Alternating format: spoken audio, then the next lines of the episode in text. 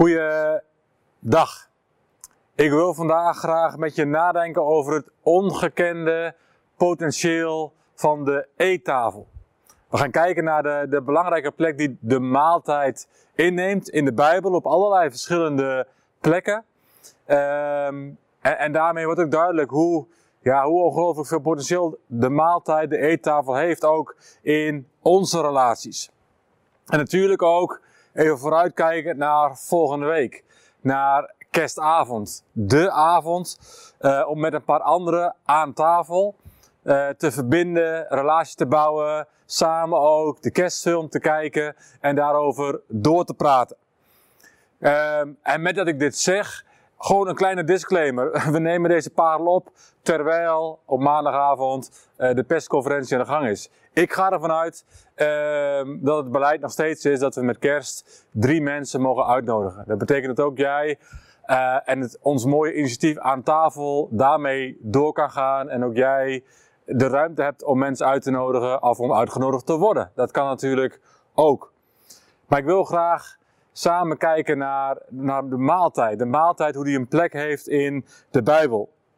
Want in de tijd van de Bijbel is de maaltijd eigenlijk altijd een plek van, van samen zijn, een plek van ontmoeting. Een plek om te vieren, een plek om te verbinden, om ook een verbond te vieren. Uh, een plek om vriendschap ja, te vieren, maar ook eigenlijk te bekrachtigen. In het Oude Testament spelen maaltijden, hè, bijvoorbeeld alleen al bij de aartsvaders Abraham, Isaac en Jacob, een belangrijke rol. Kijk maar gewoon ook voor jezelf, Genesis 18. Hè, maaltijd houden, dat is bijna een synoniem voor contact maken. Het heeft zoveel te maken met gastvrijheid, maar maaltijd houden is hetzelfde als contact met elkaar maken. En maaltijden hebben ook altijd een belangrijke rol uh, in, de, in de grote Joodse feesten. Het Pesachmaal, wat, wat met Pesach gevierd wordt en, en waar ons avondmaal uit voortkomt. Ja, al, dat Pesachmaal is onderdeel van de hele Pesachviering, die dagen. Die maaltijd heeft een geweldige diepgang. Het ritueel wordt tot op de dag van vandaag herhaald. En men viert het echt als een, als een huisfeest. Er is een grappige anekdote, er is een stukje Bijbel, er is een gebed uh, voor het volgende gerecht weer nemen. Uh, en elk gerecht heeft ook zijn eigen symbolische betekenis. Een maaltijd. Een maaltijd die eigenlijk het verhaal vertelt, die inhoud geeft aan het grote verhaal van bevrijding, van uittocht, van de dood die teniet gedaan wordt, van tranen die worden afgewist van gezichten, uh, redding die wordt ervaren. Dat is Pesach. En we drinken en we dansen. De kracht van de maaltijd. Maar ook de Shabbatsmaaltijd, die in het Oude Testament is ontstaan is een maaltijd die bol staat ook van de relationele zaken. Zoals het zegenen van de kinderen. Elke vrijdagavond opnieuw. Heel bewust. De kinderen die worden gezegend. Het samen zingen. En de maaltijd ook samen als een feest ervaren. Prachtige elementen. Iedere week opnieuw.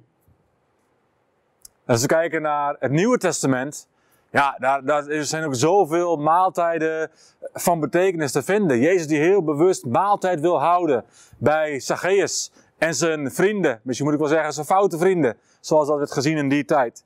Maar Jezus wilde graag de maaltijd gebruiken. Het was hem niet uitgebreid genoeg. Jo, gezellig. 5000 mensen, geen probleem. Blijf lekker eten. Schuif vooral aan. En zijn laatste samenkomst, zijn laatste samen zijn met zijn leerlingen. Het was aan tafel. Hij deelde de brood, hij gaf de wijn, hij gaf daar ook een nieuwe en een diepe betekenis aan. En, en hij zei, elke keer dat je dit doet, elke keer dat je die maaltijd viert, het belang, de kracht van de tafel. En het is niet alleen zo dat het in het Oude Testament is of in het leven van Jezus. Nee, ook in handelingen. In de eerste gemeente zien we hoe ja, fundamenteel eigenlijk de eettafel is. In het hart van gemeente zijn. En ik denk dat we in de westerse wereld daar door de eeuwen heen iets in zijn verloren. Wat we ook gewoon weer mogen ja, terug ontvangen en misschien ook wel terugpakken. Want handelingen 2 vers 42, daar lezen we. Ze bleven trouw aan het onderricht van de apostelen. Ze vormden met elkaar een gemeenschap. Ze braken het brood aan huis. En ze wijden zich aan het gebed. En vers 46. Elke dag kwamen ze trouw en eensgezind samen in de tempel, de grote samenkomst. Maar ze braken ook het brood bij elkaar thuis. En ze gebruikten hun maaltijden in een geest van eenvoud en vreugde. Ja, het Oude en het Nieuwe Testament maken één ding heel erg duidelijk. De eettafel die is er voor onderlinge relaties. En dat maakt dat de eettafel een ongekend potentieel heeft. En wij Nederlanders, die soms de maaltijd toch veel te functioneel zien als ja, voedingsbron. En we hebben nou eenmaal weer eten nodig om weer verder te kunnen. Oh, wij mogen opnieuw gaan kijken naar de kracht van de eettafel, maar ook eh, eh, het mooie en het schone van de maaltijd. Het mag eenvoudig. We, eh, we zijn ons ook een beetje verloren in uitgebreide kerstdiners. Met, met, kan niet gek genoeg qua bereiding van gerechten. Ze, ze, ze hielden de maaltijd in eenvoud, zie je in de Bijbel. Maar tegelijkertijd was daar in die eenvoud verbinding, verdieping van relatie. En, en dat, daar kunnen wij van leren. Daar kunnen wij van leren binnen onze eigen gezinnen. Daar kunnen we van leren binnen ons gemeentegezin. Maar daar kunnen we ook gewoon van leren missionair gezien. De kansen van de eettafel. Op drie, drie gebieden wil ik gewoon kort bij langs. In je gezin, in de gemeente en in een missionaire context. Maar de eerste vanuit het gezin. Hè, vanuit die, die Shabbatsmaaltijd die elke week opnieuw gevierd wordt door het Joodse volk. Mogen we meenemen dat, dat ook de eettafel een plek is om te zegenen. En dat kan letterlijk zegenen zijn van de mensen waar je mee aan tafel zit. Maar ook elkaar zegenen doordat je verhalen deelt. Waarmee je elkaar bemoedigt. Waarmee je elkaar stimuleert. De dingen die je hebt meegemaakt. Ook met God. En elke maaltijd heeft het ook in zich om een geestelijke maaltijd te zijn. Niet alleen ons lichaam heeft steeds opnieuw ja, voeding nodig om weer verder te kunnen. Ook onze geest heeft elke keer opnieuw voeding nodig om verder te kunnen. En veel gezinnen leven ook vanuit deze gedachte dat elke keer als we voedsel nemen voor ons lichaam, nemen we ook voedsel voor onze geest tot ons. Dus bij elke maaltijd een stukje uit de Bijbel. Of het zingen van een lied. Of een gezamenlijk gebed. We kunnen dat onze kinderen niet vroeg genoeg ja, voorleven en meegeven. En ja, het is een kunst. En het vraagt om inspanning om dat uiteindelijk niet te laten vervallen tot een gezapige routine met elke dag hetzelfde gebed.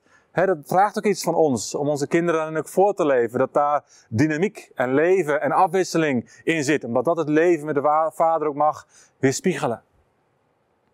Het tweede is de onderlinge relaties in de gemeente. De eerste christelijke gemeente in handelingen was een tafelgemeenschap. Iedereen nam wat mee. Brood, wijn, fruit, andere lekkernijen. En anderen mochten daarin delen en mochten daar ook van genieten. En wat zal dat een, een shock in positieve zin? Wat zal het een verademing zijn geweest voor de slaven, voor de weduwen, voor de wezen? Zij konden dat echt ervaren, juist daar aan tafel in de gemeenschap met andere christenen. Ja, bij de Heere God, bij zijn gemeente op aarde, daar is het leven goed. Daar ben je echt welkom. Daar tel je echt mee, wat je achtergrond ook maar is. Niet voor niks werden deze maaltijden liefdesmaaltijden genoemd. Agape maaltijden. En tijdens deze maaltijden spraken die eerste christenen met elkaar. Ze spraken over Jezus. Ze vroegen God zegen over brood en over wijn. Ze zongen, ze zongen samen voor God. Ze baden samen aan tafel. Het is zo'n mooie plek. Om ook met broers en zussen het leven te delen, het leven te vieren en samen ook God te, te loven door de maaltijd heen. En de laatste is eigenlijk de missionaire kracht van de eettafel. Er zaten in de eerste gemeente ook gewoon veel gasten aan tafel. Mensen die alleen waren, mensen die arm waren, mensen die misschien ook wel geïnteresseerd waren. En sommige gasten zullen ook echt wel verbaasd zijn geweest ze zagen dat, dat, dat in de gemeente van Jezus, dat die tafel heel, heel gemeleerd gezelschap was. Meesters zaten aan dezelfde tafel als hun slaven. Mannen en vrouwen, joden en niet-joden, rijken en armen. Ze zaten allemaal aan dezelfde tafel. Het was heel ongebruikelijk voor die tijd. Wat een wonderlijke familie. Wat een prachtig gezin van God. De gemeente, waar iedereen gelijk is aan elkaar. Ja, de maaltijd. Een perfecte plek om verbinding te maken. En vandaar het ook, het evangelie bespreekbaar te maken. Dus, gewoon aan het eind van deze parel ook hierbij die hele concrete vraag. Mag jouw tafel ook misschien nog meer dan het nu is, een open eettafel worden? Nee, hoeft niet elke dag, maar misschien om te beginnen zo nu en zo dan. Dat je je tafel openstelt voor anderen. En ook heel expliciet voor nu. Voor kerstavond. Samen. Aan tafel. En misschien heb je al iemand uitgenodigd. Misschien was je van plan om, om het toch maar gewoon voorbij te laten gaan. Maar weet je, dat is nog niet te laat. Jouw eettafel kan nog steeds een tafel zijn waar aan, ja, waar kerstavond samen gevierd wordt. Waar samen verbonden wordt. Waar samen gezien wordt. Voor mensen, misschien binnen de gemeente, mensen buiten de gemeente, voor zoekers of voor broers of zussen uit de gemeente die gewoon ook even een plek aan tafel nodig hebben. Dan mag je vragen daarin om ook gewoon te bidden. Want de Heer, ja, die weet het beste wie, wie jij specifiek misschien wel zou kunnen, zou mogen uitnodigen. Wil jij het hem vragen? Amen.